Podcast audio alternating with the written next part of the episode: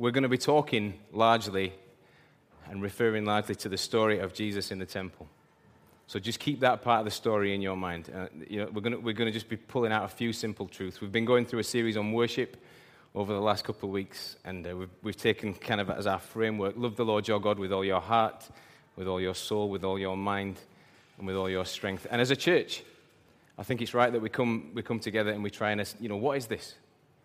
What is this, what is this is going on when we're singing? What is this going on when we're praying? What, what on earth is worship? What is this thing that we are committed to. And we're really digging into that. And so this is, this is not off the point. It's just a little bit to one side. We're still in the idea of worship. We're in the temple. And we're just going to observe a story and pull some lessons from it really quickly. First of all, um, oh, she's asleep. That's so nice. First of all, you'll notice, Stian Abbey, perhaps, in these first couple of weeks, that there's, um, there's a lot of extra stuff you need uh, when you've got a child. Have you noticed this? You know, for, I mean, look how small Ava is, and yet you just need so much stuff, don't you? You can't, the days of popping out to the shops, you don't pop out anywhere anymore when you've got a tiny baby. There's no, there's no popping out. It's like a military operation. You've got to go and, you know, you've got bags for this and bags for that, and then you look at the weather, and then you think about when the feeds were and what the, what the food's going to be ready. And, and by the time you've like assessed everything, you just think, blow it, let's just not go out. It's just not, it's not worth, it's not worth going out to, to do that. So kids come with a lot of baggage, but the baggage that kids come with, and I want you to kind of hold this thought in your head, it's just really the stuff. There's a lovely, sweet, beautiful innocence about kids that we're going to think about. They're a real help to us in some respects. Grown ups, on the other hand, we've not got the amount of baggage and luggage physically that kids have, but man, have we got baggage? Have we got luggage when we come and, and I, think, I think you see this, you see this when you get a bit older and you become a parent yourself and you look down through your kids. You, you see your baggage because you realize, and this is a bit of a confessional, you realize what you're putting on your children. So I am, and I didn't realize this till my kids pointed out for me, but I, it turns out I'm quite a scaredy cat. There's a, there's a lot of, that's a rubbish phrase, scaredy cat. Where'd that come from? But I am, I am a person who, at times in his life, is governed by fear. Does this is this, is this you? Have you, have you got any, any, any issues like this? Uh, the idea of flying on a plane, and it's not been my whole life, but you know, for the last couple of years, it just terrifies me. And, and, and I've only begun to notice that it's an issue, that it's baggage, that it weighs me down, because now my, my kids see it.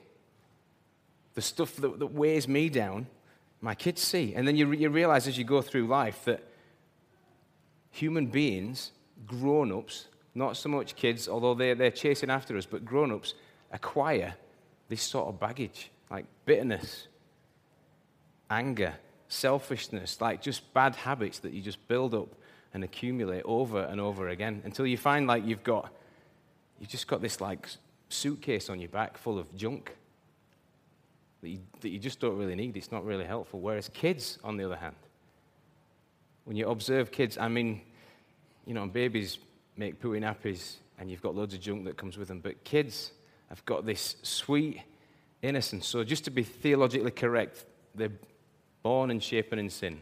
I'm not saying they're not that, but they've not got this exposure to life that we have that kind of scars us as adults. Kids have got this like wonderful, have you seen this? This wonderful capacity to be honest. I've had some horrific moments with my kids when they've chosen to be very honest. Do you know what I mean? Very honest. When somebody has looked perhaps slightly different than everybody else, my kids will be really honest about that. When a younger person's been married to an older person, my kids will be really honest about that. And it's just, but they've got this beautiful capacity.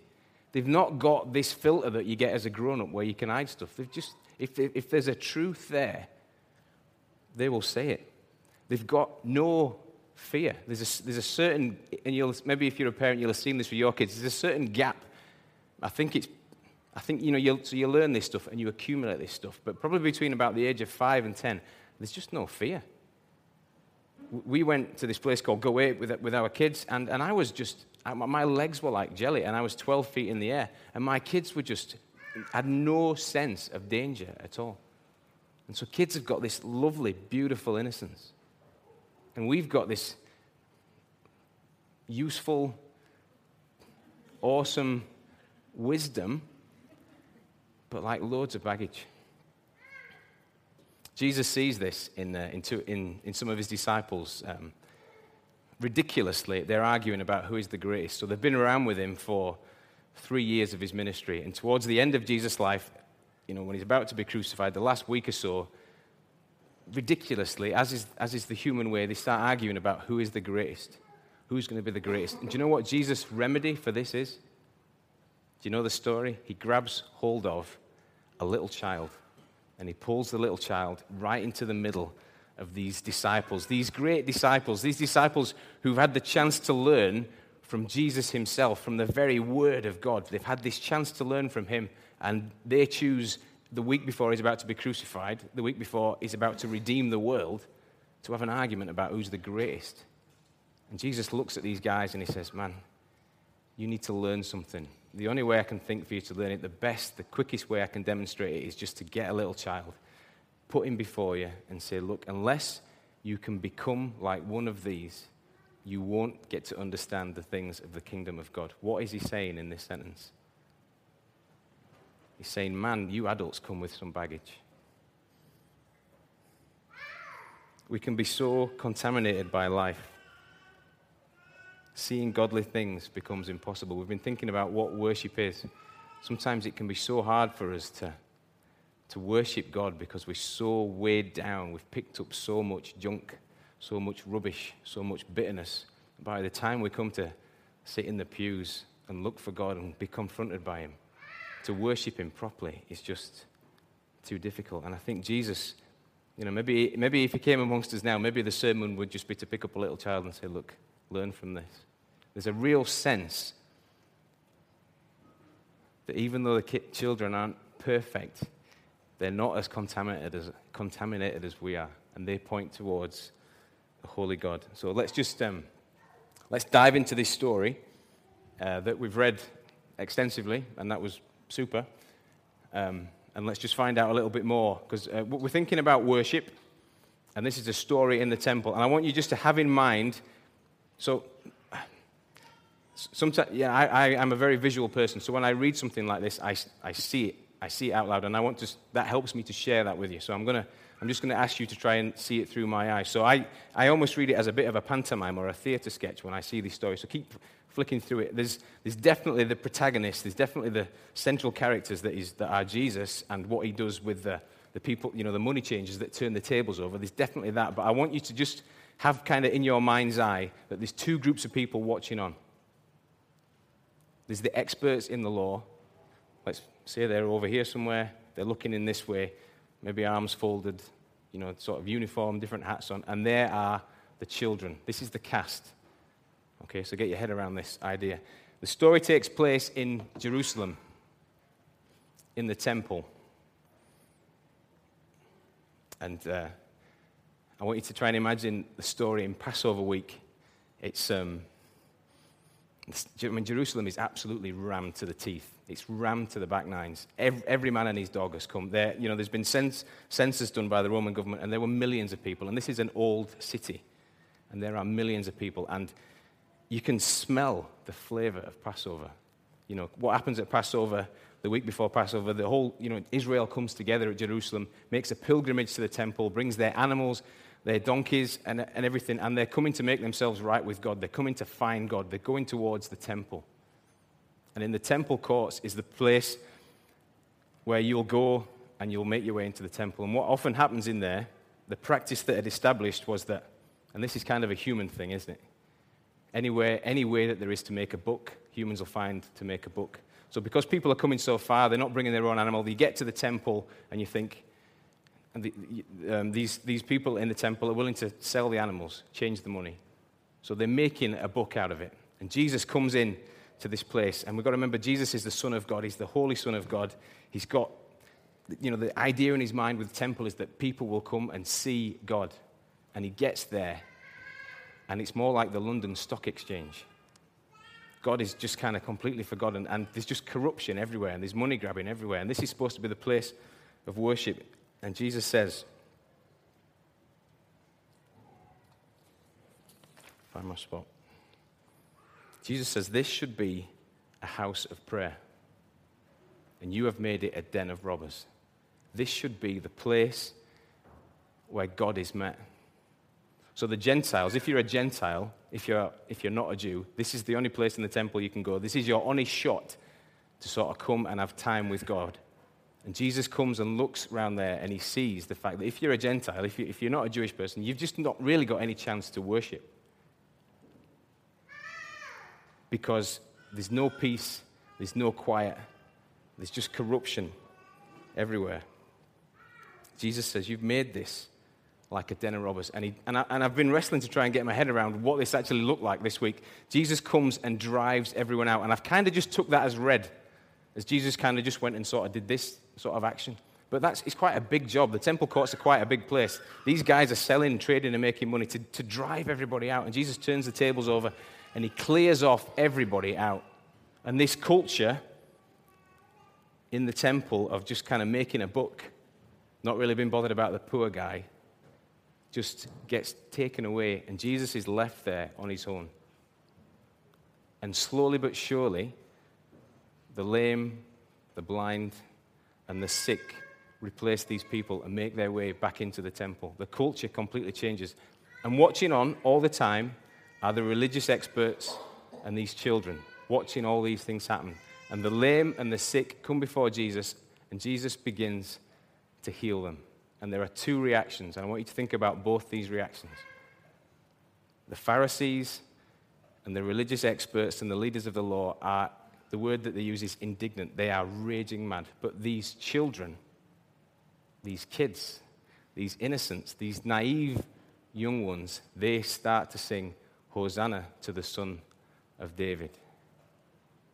Hosanna, it's, um, just to stop and pause on this thought, Hosanna is not my favorite word. I was made as a child to sing, you know, I'd bring my mates along to church, uh, like youth clubs and that sort of thing, and we'd have to sing the gospel songs. And, you know, Hosanna would come up, and I'd be, I'd be like, Dad, can we not sing another song?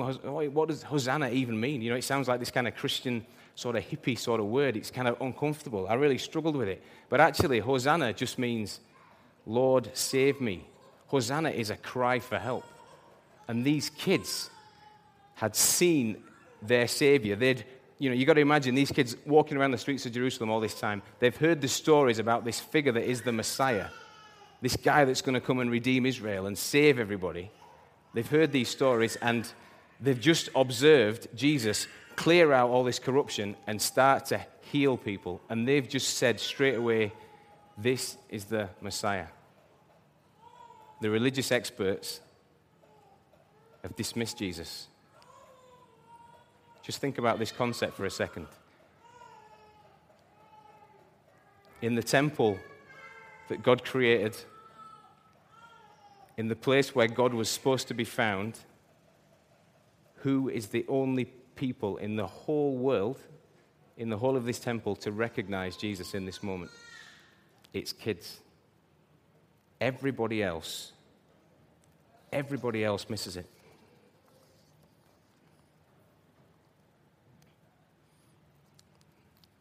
These people are religious experts. They are sort of trained in Judaism. They are people who've devoted their whole lives to religion.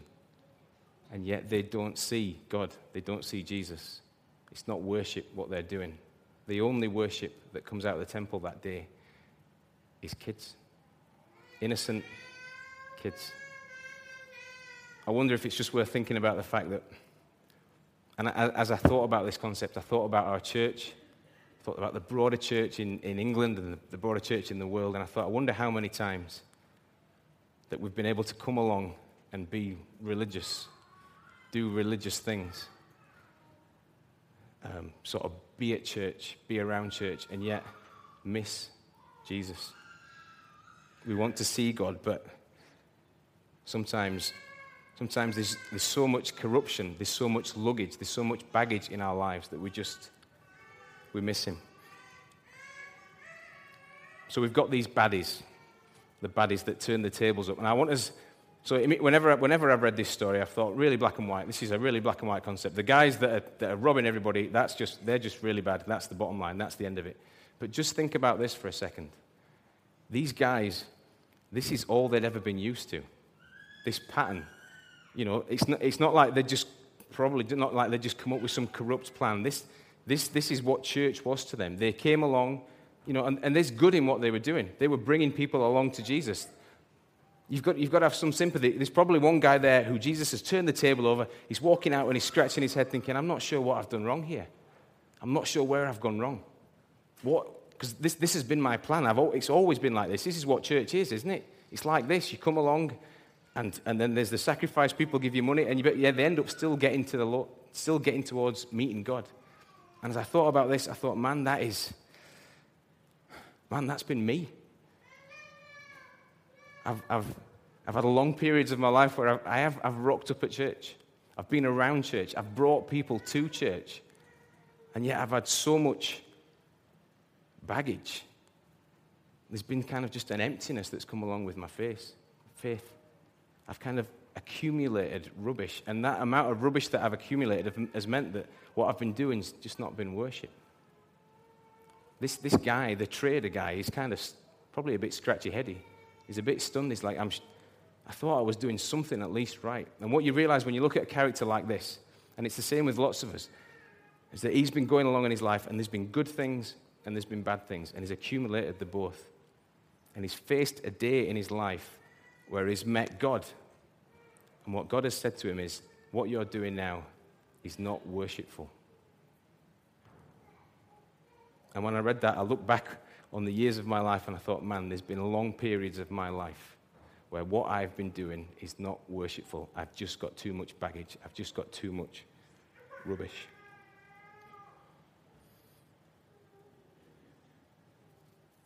And the moral lesson in all this comes from these little children. That's where the lesson is. The only people in the temple who bring worship this day are little children who see the truth very clearly. I want us to think about these kids just for a second. Jesus would say to us, unless you become like little children, you cannot see the kingdom of God.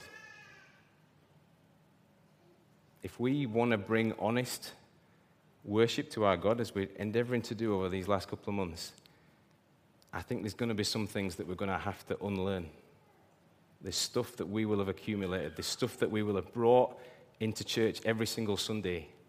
There's, there'll have been rhythms and patterns of life that we'll have been going through as we've come before God. You know, church politics, stuff that drives us mad, sin that we've got in our own life. There's a whole bunch of stuff, and we get and we come to the point where we're going to worship, and it just can't mean anything because we're just weighed down by this luggage. And I think Jesus would say to us, you might have to un- unlearn some stuff. You might have to spend a little bit of time looking at a little child, gazing at the innocence that's in their eyes. It's funny, isn't it? You get to be an adult, you think you're the person who's imparting all the wisdom, and yet sometimes it's your children that impart the wisdom to you. I've told this story enough times now, and I, I genuinely apologize if you've heard it before, but there was a moment a couple of weeks ago when we were returning, when we were going on holiday, where it was so clear that the moral lesson came from our kids. We were driving to the south of France. It's, it's a long, it's a long trip. It's a thousand mile, you know. And again, we drove to France because I'm scared of the planes. That's why we were going to the south of France. Drove, driving to the south of France, and we got as far as Paris, and then we stopped overnight, and we got up the next day for a breakfast, and we left. We, I'm going to say we, we left a bag at the side of the road which had in it 500 euros, our passports, anything that was massively important. You, you name it, you just put it in that bag. And we left it all there like idiots and bombed down the road, singing, We're all going on a summer holiday. Little did we know. We get down the road and we reach a place called Clermont FD you can just see the foothills of the Pyrenees. You're there. You're almost in France. The, the, noise was loud, and I filled the car up with as much fuel as I could put in. And I said to my wife, Just go and pay for this, would you? And she turned around almost instantly, went sheet white, and said, I've left my bag in Paris. We don't have any money. And our hearts sank. And I had terrible words in my mind for my wife, if I'm really honest. And, and the kids were crying the whole way back. Then we had this, this moment where kids, in their innocence and their naivety and their honesty, brought to bear a huge lesson on our lives. The lesson at Sunday school the week before that Jude had gave was just trust God. That was the line. Sometimes with kids' clubs, we just try and go for one line. Just trust God. It was pretty simple. Just trust God. And so as we turn in to go back, me and Jude had an altercation. Words were exchanged. But the message, the theology from the back of the room was, but just trust God, right? We just trust God, don't we? And then the reason from the grown ups back was yes, we just trust God, but we've been idiots and we've done a stupid thing. So now we get the passports and we remain angry and we, we talk angrily at everybody else. And the message continued from the back just trust God. Let's pray about it. And the reality it's got a happy ending. There was a nice gentleman who picked up the bag, and by the miracle of God's grace, through Facebook, we found, uh, yeah, we found, we found the bag and we, you know, there was a 500 mile detour and a bad moment in our marriage, but apart from that, we got, we got on holiday just fine. But the lesson was from the kids who just had managed to, even in the heat of the awful moment, remember the promises of God. Just trust God. Just trust God. And in that, the grown ups, because of the contamination of life, had forgotten it. Paul, the Apostle Paul, struggled with this. He says, and it's one of the best chapters in the Bible, really worth reading. Read through the book of Romans. It's this big theological masterpiece, and right in the middle, there's just this like confessional. There's just this admission that I'm a screw up and I get things wrong all the time. And he says, he says, the things that I want to do, I don't do. And the things that I don't want to do, I end up doing. What he's saying is, the road I'm on, I end up doing good things and I end up doing bad things as well. And another part of the Bible, he, re- he reasons out what the remedy for this is. It's in Corinthians 2, verse 7. He said, I decided that while I was with you, I would forget everything except Jesus Christ, the one who was crucified. Apostle Paul, so much going on, so many, so many dilemmas, so much to think about, so, much, so many plans, so much busyness. And yes, in order for him to find God, he reached a, re- reached a point in his life where he said, I've just the only way for me to do this, for me to get to a point where I'm really useful, is just to forget everything else and think on Jesus Christ and Him crucified. So I'm trying to, trying to explain to you guys how, I think, how we can think like little children, how we can unlearn stuff, how we can detox ourselves. The only way I can think to describe it to you is that we need to stop everything when we come before Him to worship and just think on the person of Jesus Christ. If you're a Christian here today, there will have been a point in your life where you did that. You just got to the point where you thought on Jesus Christ. He was the only thing you were thinking about. And all that really mattered was do I have faith in this guy? And you would have said a prayer to God, accept, you know, talking about your sin and accepting him to your life. I would encourage you just now, as we, as we plot our pathway through worship and what worship is, to drop everything to do a deconstruction of your life and go back to the point where you just had to look at Jesus. You had to think about the cross and you had to say, right, is this, is this something I believe? Is this something that's real to me or is it not? And if it is, then I think we're on our way to worship. One final point, and then our, our service is over. Thanks for listening so well. It's been, uh, it's been great.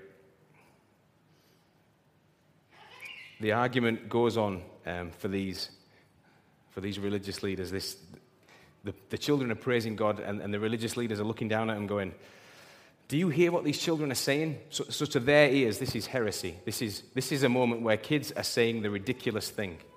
And, and maybe you've been in that moment where your, your kids or you've heard kids say something like, I hate you, or I'm never being your friend again, or this tastes like poo, or something like that, something awful like that. And, and you're waiting for that moment. When that gets said, you can let it go so long, and then you're waiting for the parental in, intervention. The grown up has to come in and say, No, we can't talk like that. And that's what these, these religious leaders are expecting. They're saying, Look, have you heard what these, these children are saying? They're saying that you are God. Are you going to tell them that, that's, that, that's, that they've got it wrong, that they've been ridiculous? And Jesus uses this phrase that I guess is the one phrase that I'd like us to stick to and, and, and remember. He says, Yes, I've heard them.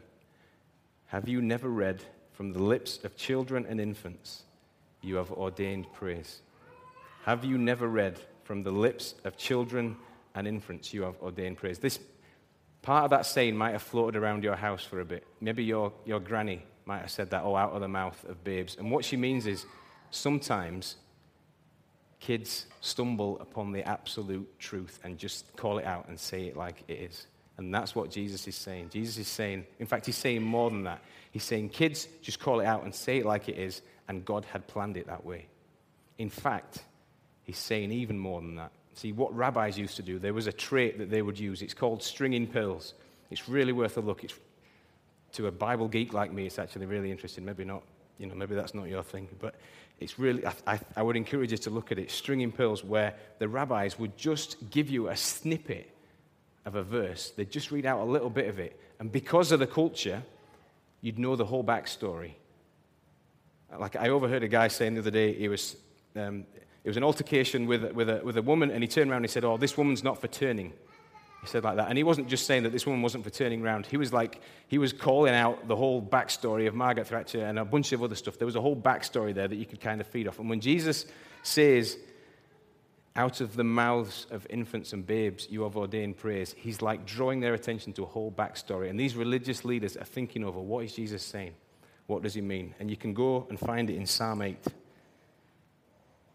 Jesus is, is digging at this. It's, it's, it's more of an insult than they, they were ever expecting. Oh Lord, our God, how majestic is your name in all the earth.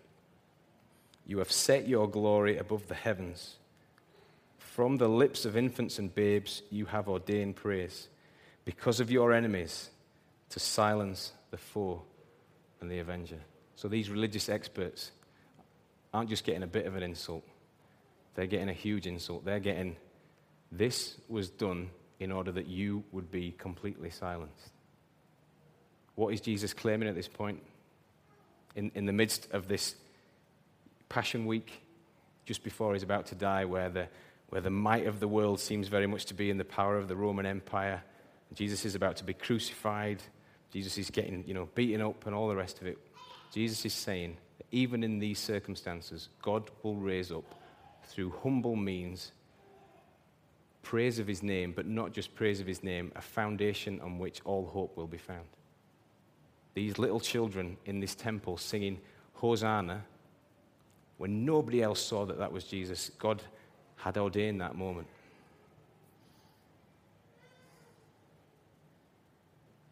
Paul says, God chose the foolish things of the world to shame the wise. God chose the weak things of the world to shame the strong. He chose the lowly things of this world and the despised things and the things that are not to nullify the things that are. This church that we're a part of, this faith that some of us have got, that will get rubbished in the workplace and everything else, that will make us look small and weak sometimes. This is God's ordained plan. This is the foundation He will build His kingdom on as I look down at you guys bringing a child into the world right now. And when I think about the last, I don't know, I could say the last month, could say the last year, could say the last 10 years of troubles, I think, man, when you've got a babe in your arms, you don't watch the news the same way, do you? It changes completely how you watch the news. And yet, think on this little story. Think on these children that sing praise to God and think on this promise that Jesus makes. Jesus says, This will ever be thus, this will always be the case. God's voice, God's kingdom, God's hope, and God's power will continue to go out through the mouths of infants and babes. It will continue to go out in humble fashion. His church will not be crushed by scientific thought or polit- political rejection or anything else. It will continue, and there will always be hope. And the rulers of this world will be indignant. But because God has ordained it, because His Spirit has made it so, there'll always be a small voice in the world somewhere able to say, Jesus saves.